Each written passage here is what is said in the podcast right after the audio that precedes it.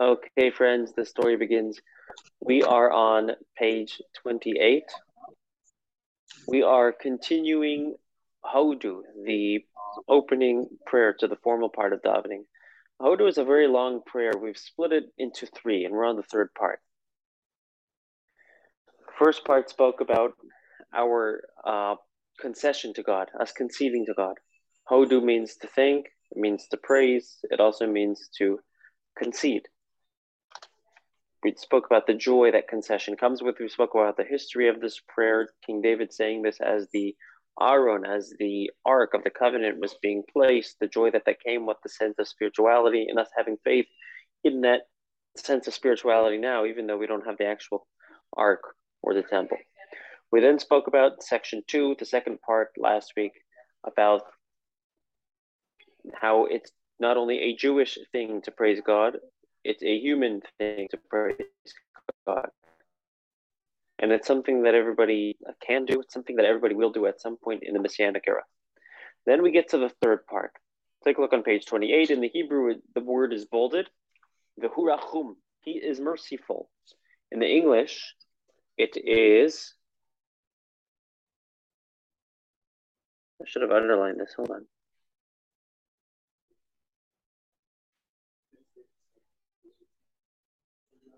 What what what line was Bahurahum? In Hebrew, it's the fifth line, fifth the end line. of the line. Oh, I see it. It says Bahurahum. You see it? Yeah. Why why is it bolded? It's bolded just to indicate that the Chazan says that out loud. Oh. Is there a reason the Chazan says it out loud? Um, I there, I'm sure there is, but I don't know it. in the English, Take a look on one, two, three, four, five, six, seven, eight, nine, ten lines down from the top. And he being compassionate, do you see it? Okay. And he being compassionate pardons iniquity and does not destroy time and time again. He turns away his anger and does not arouse all of his wrath. So God is compassionate. God forgives. God atones commentaries ask something interesting. It says he atones, vehu rachum. Right? Vehu in Hebrew it's vehu and he, rachum is merciful. Yechaper avon atones on sin. Why doesn't it say who is merciful? Why doesn't it say the Lord is merciful using one of God's divine names? Why does it say he ambiguously? So this gives us incredible insight into how we understand the mechanics of God's forgiveness. And this is important, especially at the time of year that we're in, approaching the month of Elul, the, the, the month of mercy. Similar to the idea of Modeh Ani, Moda'ani doesn't have God's name in it because it's much greater than a name. What, what is a name? Why does God have so many names? A name is an avenue with which you connect to someone. A name is a description. Certain names refer to his judgment, certain names refer to his kindness. A name is an identifier, which means it's how we perceive him. Do we perceive him as a father? Do we perceive him as a spouse? Do we perceive him as a king? To get forgiveness from God, to tap into the compassion and mercy of God, you can't focus on how you relate to him you have to focus on Him. I'm going to say that again because this is super important. You can't just focus on how you perceive God. You got to focus on God Himself as He is beyond description, His raw self. And that's why we say He ambiguously without any name. That's the power of Teshuvah literally translated or often translated as repentance, literally translated as returning. The ability to do teshuvah means to connect to Him. Think about it this way if a person neglects to do a mitzvah, a person neglects to, or, or a person does a sin, so they've offended or transgressed God's will, right? So, how does teshuvah fix that? Okay, uh, on a very simple level, God, please forgive me. Okay, permission, forgive grace. Fine. But the, the Kabbalists take this much further. You've transgressed God's will. So to fix that, you got to connect to something higher than his will. Him. A mitzvah connects you to what God wants. Teshuva connects you to God Himself. I'm going to share with you a very powerful piece of the Talmud. I'm going to paraphrase it. I'll tell you a great story, uh, joke. It's, it's, it's a joke, but it actually happened. My um, there there was an old family friend who was going going through something, some sort of drinking issue, and we were trying to figure out what happened. So I was saying maybe he's having issues in his relationships and this is what led him there. My mom was saying, no, maybe there's more, you know, maybe it's more of like a, you know, social, maybe it's more of a social uh, challenge. My dad was thinking maybe it's more of a legal challenge. My brother, my brother says, wait a minute. My brother is, says, you guys are just looking at this from the viewpoint of your of your uh, of your own professions. so Josh, you're a rabbi. You're thinking about and, and you know a therapist. You're thinking about relationships. My dad's a lawyer. Is thinking about the law. My mom's a social worker. Mm-hmm. My brother looks. My brother's an accountant. He works for a Mexican radio station, a, a Latin American radio station, Spanish radio station. Does accounting for them, based out of Los Angeles. He says maybe he wanted to be a Mexican radio host. And he's disappointed. He was joking, but but it, what I, what we learned from there was how jaded we are, how we see things from a very specific perspective, and then we tend to label things from that perspective. And teshuva means totally backing out of any preconceived notion and just connecting to the raw God Himself, not how we perceive it. So to illustrate this, there's a fascinating anecdote. It's it's more of a philosophical anecdote. It didn't necessarily happen um, in the Talmud, the Jerusalem Talmud. And here's what it says, and I paraphrase. They asked wisdom, if somebody sins, what do they? What do we do? What do we tell them? And what this means is, if you were to look at sin from the perspective of wisdom, what would happen? From a wise perspective? The answer is, quoting the biblical verse, Chataim tirdofra'ah, sins will lead to evil pursuits. Negativity is going to chase him. Effectively karma, although we do believe a different version of karma, but that's the, the that's the logical progression of sin, right? You do bad, bad happens. Okay. Then the Talmud says they asked prophecy somebody sins, what do they do? In other words, were you to view sin from the paradigm of a prophet? Prophecy answers, not that prophecy, you know, this is more of like a um, anthropomorphic voice that prophecy would have, the concept of the prophecy. Prophecy answers death. Where does prophecy come from? A solid connection to God. Sin is severing that connection to God. Okay. Then they asked the Torah. Somebody sins, what do we do? What do we answer him? The Torah responds, what would the Torah say? The Torah tell you the law. That's what the Torah says, the book of laws. The law is bring a sacrifice, get atonement by bringing a sacrifice. Okay, then they asked God Himself. Somebody sins, what do we tell him? What do we do? And God responds do teshuvah. Come back. Who are they coming back to? To God. Teshuvah bypasses wisdom, it bypasses prophecy, it even bypasses the Torah, God's laws, because it connects you to God Himself. This is why the Talmud says, where a penitent stands, where a person who does Teshuvah stands, even a, a Baal Teshuvah, uh, um, even a where where a person who does teshuva stands, even the greatest of righteous people can't stand there. Somebody who does teshuva is a much greater level. I'll show you a great insight, by the way. It's relevant to a later prayer, but flip to the Amida. for a moment. We're going to flip right back right after this, but flip to the Amida, page 47, please.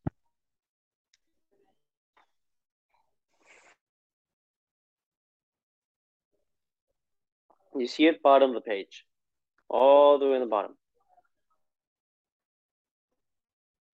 We say, Pardon us, our Father, for we have sinned. And we're going to read the Hebrew, Slach lanu, forgive us, Avinu, our Father. Ki, because, Chatanu, we sinned. Okay, does that sound like a funny statement? Forgive us because we sinned? Should say, Forgive us despite us sinning, even though we sinned. Why is us sinning a reason for forgiveness? That's not a good reason to forgive us. forgive us because we're sorry, or forgive us for our sin. But the word ki means because. Forgive us because we've sinned. So the explanation is let us connect to this deep level of, of forgiveness Connect not to our perception of God, but connect to God Himself. And what enabled that? The fact that we've sinned. The fact that we've sinned, the fact that we went to the dark, we can taste light. We can experience the light. We've hit rock bottom. We can go all the way back up. That's why a person who does real teshuva, especially out of love, can turn the sin into merit because the sin eventually motivated the connection to God.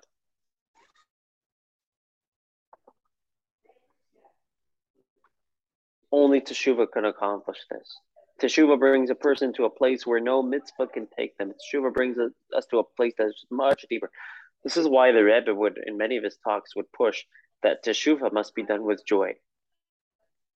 If a mitzvah has to be done with joy, then teshuva, which is connecting not to the will of God, but to God Himself, that for sure needs to be done with joy. And that's why going back to the verse here, we say, He is merciful. He ambiguously, not referring to any of his divine names, we're not limiting it to any channel of how we connect to God. We want his raw self. And by the way, this is true in relationships as well. In relationships, whether I, I think this is true in any relationship, whether it be business, marital, friends. We try to please other people's desires. I don't want to do what you want. But what happens when I've neglected what you want or if I disrespected what you want? So hopefully I have a strong enough connection to you. And if I could remind ourselves of the connection we have despite our desires, we could still have that relationship. We could still have a meaningful relationship. We can get over it. You can forgive me, or you can even not have to forgive me. I get it. Whatever. Move on. We're still connected. It's the same thing with God. If I could, could it, it, not to undermine the the value and importance of a mitzvah, God forbid, but just this really uh, underscores the power of teshuva. What teshuva really connects us to. Now, why are we reciting this here? Why are we talking about Teshuvah now? Now, by the way, it's very timely because we're approaching the month of Elul, the, the month that the Elul is an acronym for Ani Dodi, unto my beloved, Dodi Li, my beloved is to me. It's the time that the king is in the field. It's the time that God is open to us, actually coming to him. But this is something we say on a daily basis. It's great timing that we're studying it now, but we say this daily. Why is it relevant at the beginning of prayer? And I have several suggestions. Number one, the first pre, the previous two parts of this Hodu prayer spoke about faith, faith that the nations are going to have of the world, faith that Jewish people are going to have, and we are often deficient in the expectations that God has with our faith. Nevertheless, we can connect to God Himself. Faith is our perception of God. We can still connect to God Himself. He's merciful, He atones. That's one explanation, one possible connection. Um, but secondly, we spoke a lot about the sacrifices, the korbanot, the offerings. And a korban serves as an atonement for sin.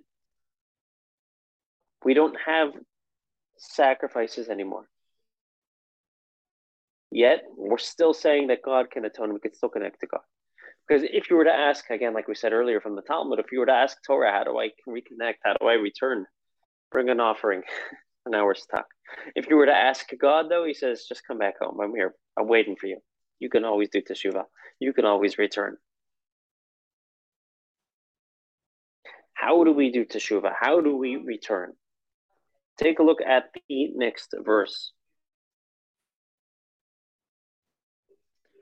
Um, about 11 or 12 lines down from the top where it says, Lord, remember your mercies. Do you see it? You see it? One, two, three, four, five, six. 14 lines from the top. Middle of the line, middle of the paragraph. Lord, remember your mercies and kindnesses, for they have existed for all time. We tell God, remember how merciful you are. You've always been merciful. I'm going to refer to the Hebrew because, as you know, translations are are um, are quite limiting. The Hebrew is eight lines to the top. Do you see it where it says Zechor? Zechor rachamecha. Remember your mercy. Hashem, God, Lord. And your kindness. Ki, because me'olam hema, they are forever. They are for all time. What else does me'olam mean? The world, right? Since the beginning of the world, you've always been merciful.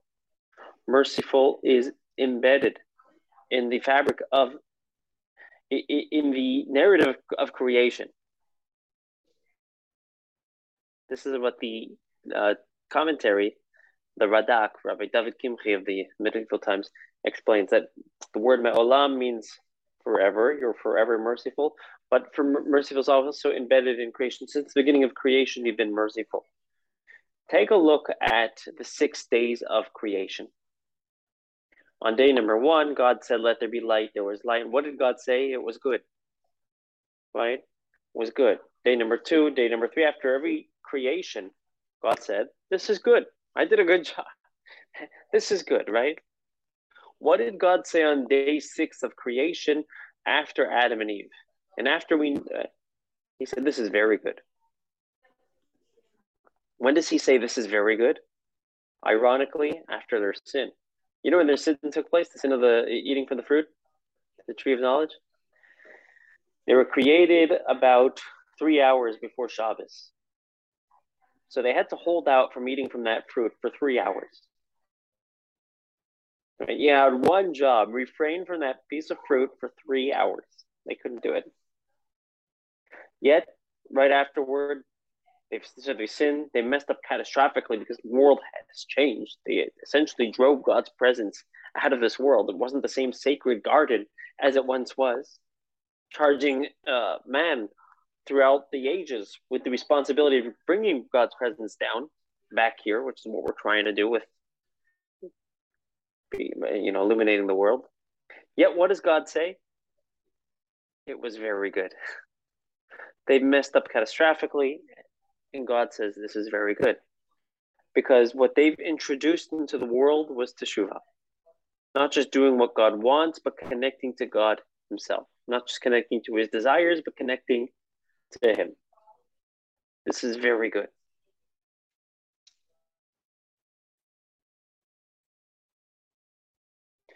An important thing to remember when it comes to teshuvah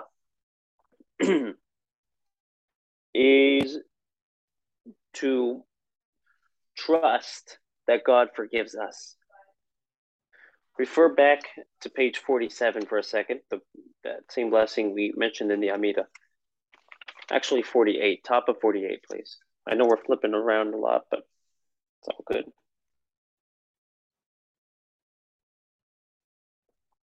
Okay, top of the page.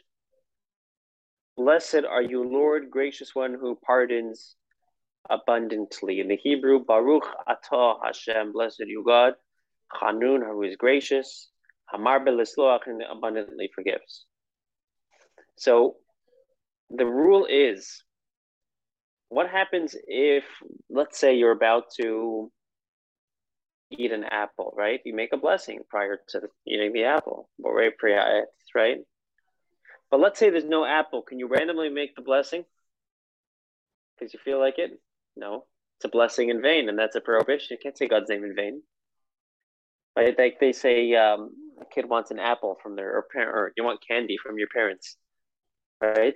So what does a kid do? It says the blessing. Now the parents are forced to give you the candy. Otherwise, the parents are causing you to say blessing. Right? It's manipulative trick. Okay. Spiritual manipulation, spiritual blackmail. We said a blessing over here. Baruch atah Hashem, blessed are you, Lord. God is abundantly forgiving. What happens if God doesn't forgive us? He's causing us to sin by saying a blessing in vain. The fact that we're saying that blessing is an indication that we need to trust that God is forgiving, that God forgives us. So trust and teshuvah are closely associated with one another. And that's why you'll see throughout the end of this prayer, towards till the bottom of the page, there's all these various verses where we talk about trust. Let's start with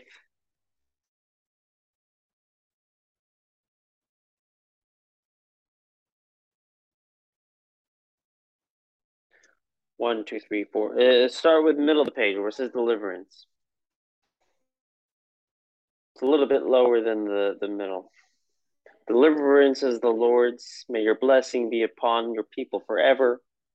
The Lord of hosts is with us. The Lord God of Jacob is our eternal stronghold. All these various verses where we are indicating that we feel confident because our relationship to God is not just about um, how we perceive him. It's not about connecting just to what he wants and his desires, but it's him, right? That's what real teshuva is. The Lord of hosts, happy is the man who trusts in you. Lord, help us. May the King answer us on the day that we call. Grant salvation to your people and bless your heritage. Tend them and exalt them forever. This is one of my favorite lines. Tend to them and exalt them forever. We ask God, lift us up because we're doing teshuva, we're connecting to you. Let us not be so stuck in our past, stuck in our insecurities, stuck in our um, self criticism. Lift us up. I was just reading, I have a friend, every Sunday morning we study together. We study a letter from the Lubavitcher Rebbe because the Lubavitcher has tons of just responsa to diverse issues. We pick a new letter each week, just read one, to see how the Rebbe would approach issues. And he was writing to a yeshiva student who had various, uh, the letter that we read recently, the Rebbe was writing, responding to a yeshiva student who had various issues. And by the way, sometimes you don't know what the letter is responding to, sometimes you do, depending on how it's, the letter is written. But this boy was experiencing various issues and going through some sort of emotional I don't want to say trauma because that's already intense and I don't know the situation, but emotional roller coaster. And he was getting like these intrusive, self critical thoughts. The Rebbe's response to him was study Hasidic teachings because they're going to uplift your soul. It's such a brilliant response. He wasn't telling him how to deal with the issue, he was telling him how to bypass the issue. Just lift yourself up. You're beyond that. You're greater than. Tap into your resilient self, which is just greater than, like they say, don't tell your, don't tell God how big your problems are. Tell your problems how big God is, right? Just lift yourself up, and that's what exactly what we're saying here. We're saying, God, tend to them, exalt them forever. God, lift us up. And then we say, our soul yearns for the Lord. He is our help and our shield for our heart, this is the last one one last insight I want to share here because I think this is so important and very inspiring.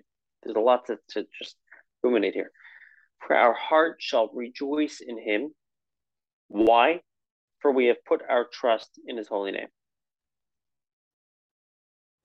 We rejoice in God because we trust in him. If you want to have joy, you got to trust in God. When it comes to people, when are you joyous? Not when you trust in them, when you when they deliver. As soon as the delivery comes, okay, phew. But when it comes to God, we try our best to rejoice as soon as we put our trust in Him. And again, trust and forgiveness, trust and, and, and teshuvah are, are closely associated. How do I know if God forgave me? Well, you did teshuvah, right? You did the proper teshuvah. Got to just trust and experience the joy. The best indication that somebody's doing proper teshuvah. They're joyous. They're depressed. They're not doing teshuvah. They're not doing it properly. This is how we start the preliminary part of, or start the formal part of prayer. Okay, that's my story, and I'm sticking to it.